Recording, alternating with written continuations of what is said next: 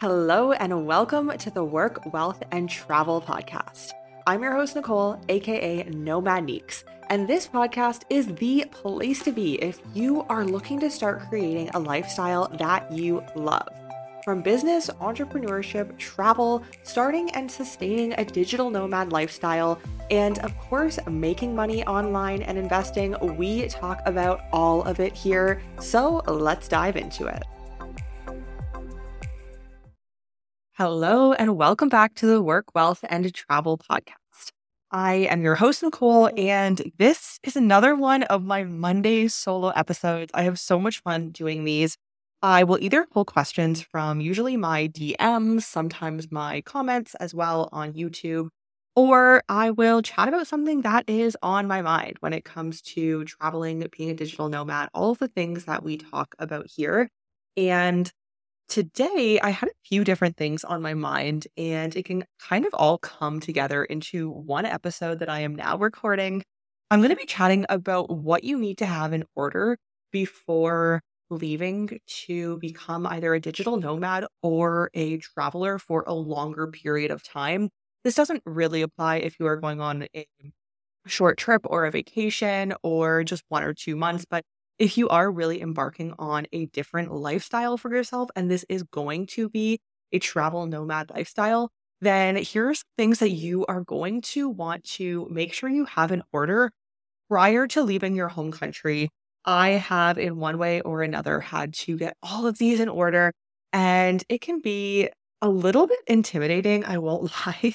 So I would recommend to start a little bit before you are going to be leaving. Don't leave it to the last month or two months. So let's dive right in. Now, the first thing that you should have, and hopefully you have, regardless of if you're traveling or not, but this is a will. And this can look different for everyone. Maybe a trust is better for you if you do have a lot of assets, but just some way to protect yourself, protect everything that you have worked for and that you have in your life and to ensure that that can be given to somebody. If something does happen in the nomad space, this is something that isn't talked about enough because we obviously and rightfully so see the amazing side of being a nomad, but there are things that can go wrong and not even in just in nomad life, in general life there are so many things that can go wrong, although they usually don't happen, which is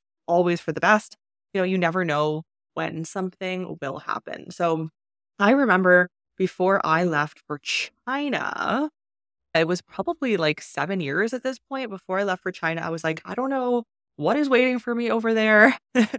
now it's so funny to look back and think of, but that was really my thought process at the time. And I didn't know what it was going to be like. I had no idea what to expect. And so I went to my lawyer, my family lawyer, and I got a will made. And I still have that will to this day. It's just a nice insurance and backup that if something were to ever happen, I know that I have something to fall back on. So a will, a trust, whatever is going to work better in your specific situation. Just ensuring you have something in your home country that a lawyer has in writing if anything were to go. All right, now the next one I'm going to list is very self explanatory. And I know you have thought of this if you are looking to become a nomad, a traveler, and that is some type of insurance. However, there is a big asterisk to this. I just recorded an episode with an insurance broker for nomads. Oh my gosh, it was so, so insightful. I can't really say too much about what we chatted about. I'm hoping in a year's time we'll be able to have another podcast recording about some of the things that we chatted about off air because really mind blowing, really crazy, really interesting. But that episode will be coming out within coming months. So keep an eye out for it. However, what I learned was that there is a very big difference between travel insurance and health insurance. Travel insurance is when you are going for a shorter period of time and you have coverage in your home country. So the travel insurance covers you pretty short term if something were to happen during your one or two week vacation. And then you want to ensure that you have something that you will go home once they maybe airlift you home or you're able to go home. And then the travel insurance is not going to continue covering you in your home country. And that's why most travel insurances won't cover you in your home country. Whereas a health insurance, which is typically, you know, one, two, three, four hundred dollars per month, depending on your situation, it's much more than travel insurance, but that is more comprehensive. That is the true health insurance. And I think a lot of us don't know this. And it was a very interesting episode. So I will be releasing that soon. But if you are planning on being a longer term nomad, then health insurance might be the thing that you want. Travel insurance may not protect you as much as they make it seem like it will protect you, which I found very interesting because I also fell into this trap of not really knowing and understanding the difference. And you better believe I am looking into health insurance now. So that will be out soon. I highly, highly recommend actually speaking to him as a broker. He even goes into how he makes his commissions and the fees, and it's all really interesting. So that episode will be out soon. But think about if you want travel insurance or if this is going to be a lifestyle for you, health insurance might be the better way to go. So, on the note of medical health insurance, the next kind of item that you should have in order before embarking on your nomad lifestyle adventure is life insurance. Now, I am no longer a resident of the country that I was born, but I do have life insurance there. I've had life insurance. My parents got me on it when I was, I don't know, probably 15, 20 years ago at this point. I was pretty young. And so I've been paying into that every year. And so, one thing I had to ensure before I became a non resident of Canada was that my life insurance would cover me as a resident of anywhere in the world and as a non resident of Canada. So I did have to email them and make sure that that was the case. But if you are looking to start traveling, ensure that you have a good life insurance. That can maybe be from a family member's plan that you are added on to, which is how it works for me. But uh, again, kind of going back to the whale, if anything does go wrong, you want to make sure that there is some sort of insurance. And for me, you know, what I pay annually is basically nothing for the peace of mind of having a life insurance. And I do know if you get life insurance through family, parents, then you will likely get a better rate than just starting your own policy from scratch. So that's how it worked for me. Highly recommend in whatever province, state, country you are in to look into some life insurance before you go as well. Okay, so these are all kind of the three things in terms of medical health. Now, moving into a different category, the next one I have is a VPN. So I think we all know at this point what a VPN is and how important it is. But if you don't know, it is a called a virtual private network, a VPN. And essentially it will mask where you are, your IP address for whatever device that you are using the VPN on. And it will make it look like you are using that device from somewhere else in the world, a different country likely.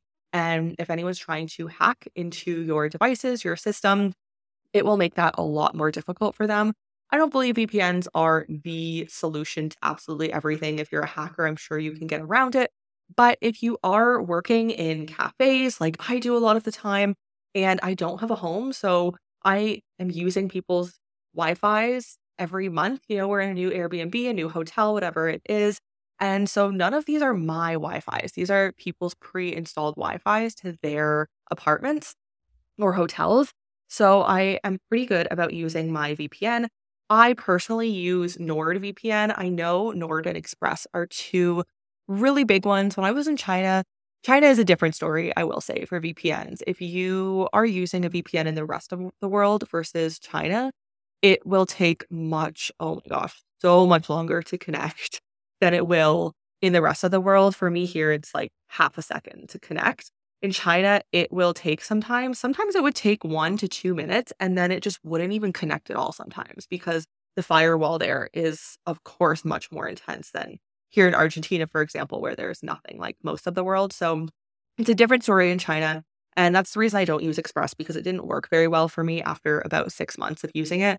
I would change VPNs a lot in China too, because after using them for six months to a year, they would just stop working as well. And yeah, it's a whole different story in China. But I personally use Nord. I've used it for years. I love it. I do have an affiliate link if you want, I think three months for free, which is a pretty good deal. So you can message me on Instagram or on my website if you are interested in that. But yeah, I really recommend it. I think that that's a good VPN. There's a lot of options out there. I know there's Surfshark. Of course, there's Express. Panda. Like, I don't know. There's a bunch out there. You definitely have options. But the price point for VPNs are all around the same and they're pretty affordable. I'd say it's about $100 per year, is around maybe a give and take a little bit more, a little bit less, but that's around the cost of a VPN per year. And then I know for me with with Nord, I got three years for like $150 when I signed up. Like it was pretty crazy. They have really great deals sometimes. Okay. So the next one that we have is going to be an emergency fund. Now, I guess this kind of goes back to money and really ensuring that you are set up to live a nomadic travel lifestyle. But if you don't have something to fall back on, trust me, I've seen it in other nomads before. It can be really, really difficult. Maybe your work lets you go if you're working remotely, or if you are working with clients, which likely you will be if you decide to kind of go the freelance or starting your own business route, if you're working with clients, they could drop you. You really have to ensure that you have enough of an emergency fund built up that you feel safe to probably geo arbitrage. If you are, you know, not in the best financial situation, you'll go to a country where your money will go a little bit further, Southeast Asia, South America. But you want to make sure you have something to fall back on. And you have, I would say, for me at least, I feel comfortable having five to six months of living expenses. I know others who are comfortable having two to three months. Really just depends on the risk that you are willing to take. But I would definitely recommend having at least two to three months. I don't even think I could do two to three months, to be totally honest, but at least two to three months of emergency fund and, you know, that number can look different for everybody, but I would say have like $10,000 saved up. You can easily spend one to two thousand dollars in Southeast Asia, South America, or even less than that per month. But you never know what the situation, the circumstances are going to be. You never know how far in advance or how not as far in advance you're going to be booking accommodation. Like for us, as an example, sometimes we are so busy, we just don't get around to booking accommodation until two to three weeks before we're going to be homeless again. And then accommodation prices have definitely gone up. So you really have to plan out longer term if you do want to get some good deals. You can find great deals on Airbnb, but really you have to be booking, I would say anywhere from like two to six months out to really find great deals. So it's good to have that emergency fund because you never know, especially if you are a freelancer, a business owner working with clients. You never know what will happen. Of course, you know, we could talk about the whole business model. That's a whole different story.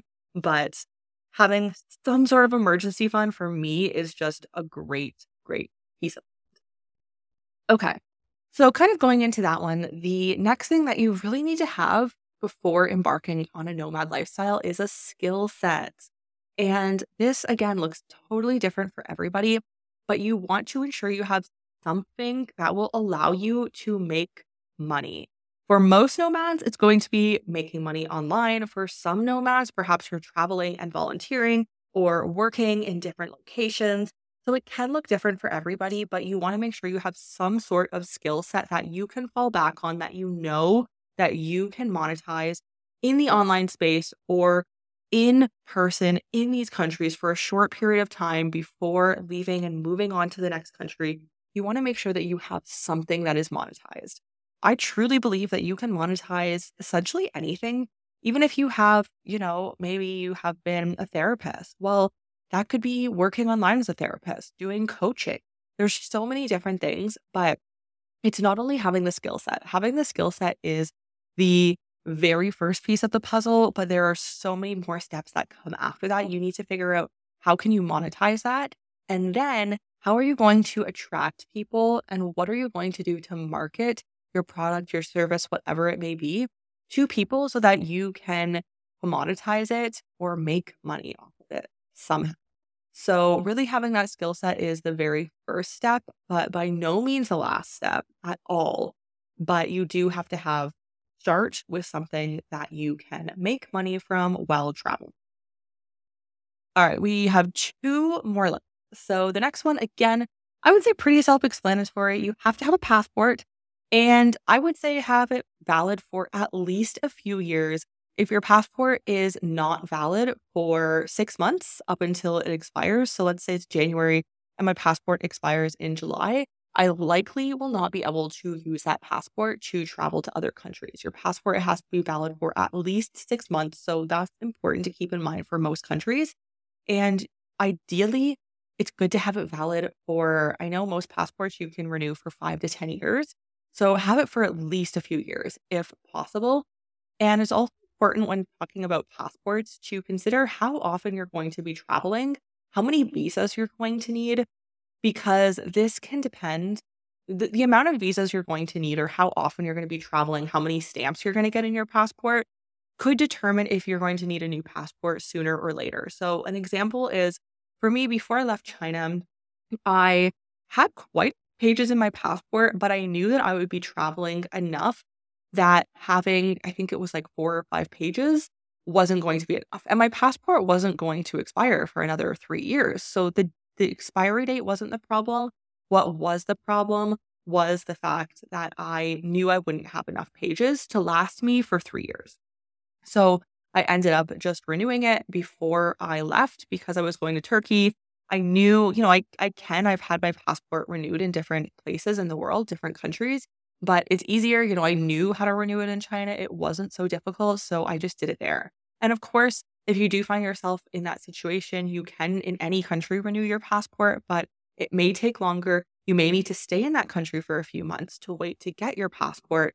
And then if you are on a visa or you're just traveling as a tourist, your time in that country may expire. So things can get a little bit dicey. It's easier just to ensure that you have the passport with the right amount of pages for the right validity of time before you leave your home country.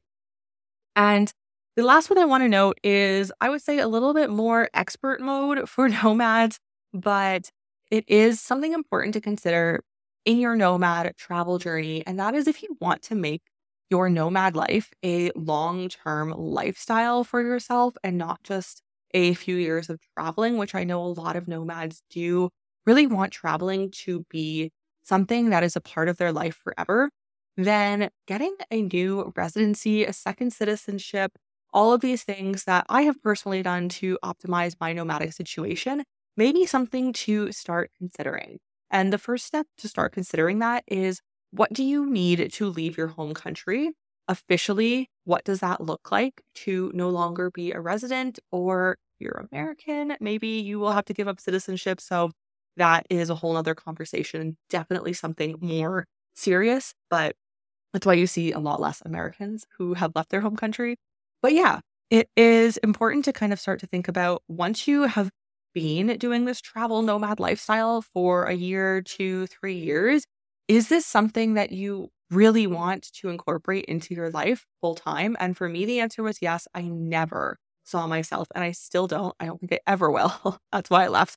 See myself being part of the Canadian system again, living in Canada, working in Canada, like all of the things in Canada. I left Canada for a reason six years ago, and I don't see myself going back to any part of Canada of what Canada offered me. So I knew that I wanted to get out of that system. I left as a resident, I got residency elsewhere. I open bank accounts in any country I can, which is increasingly more difficult, but that's a topic for another time.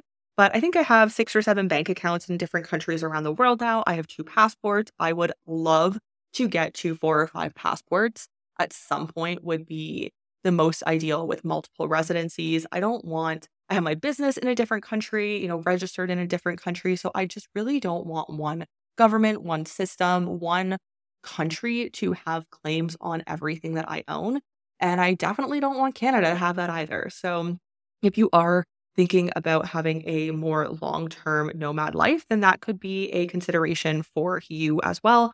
I know I've talked to many people who have either started or gone through the process as I have, and it's so exciting to talk to those people. We're so on the same page. So if that's you, then definitely hit me up. I would love to chat on Instagram, on wherever you are most active. I'm on all of the platforms. So feel free to message me. I would love to chat. I love meeting other nomads when we travel as well. So these are all of the things that I have compiled. Of course, there the list could go on and on. But for me, these are the most important things to ensure that you have an order before leaving your home country to embark on a nomad adventure. So, to recap, those things are your will, your travel slash health insurance, life insurance, VPN, a skill set that you can monetize, an emergency fund, passport with a few pages and a few years of validity at least, and optimizing your situation, whether that be residency, second passports, whatever that looks like to live a long term nomad lifestyle.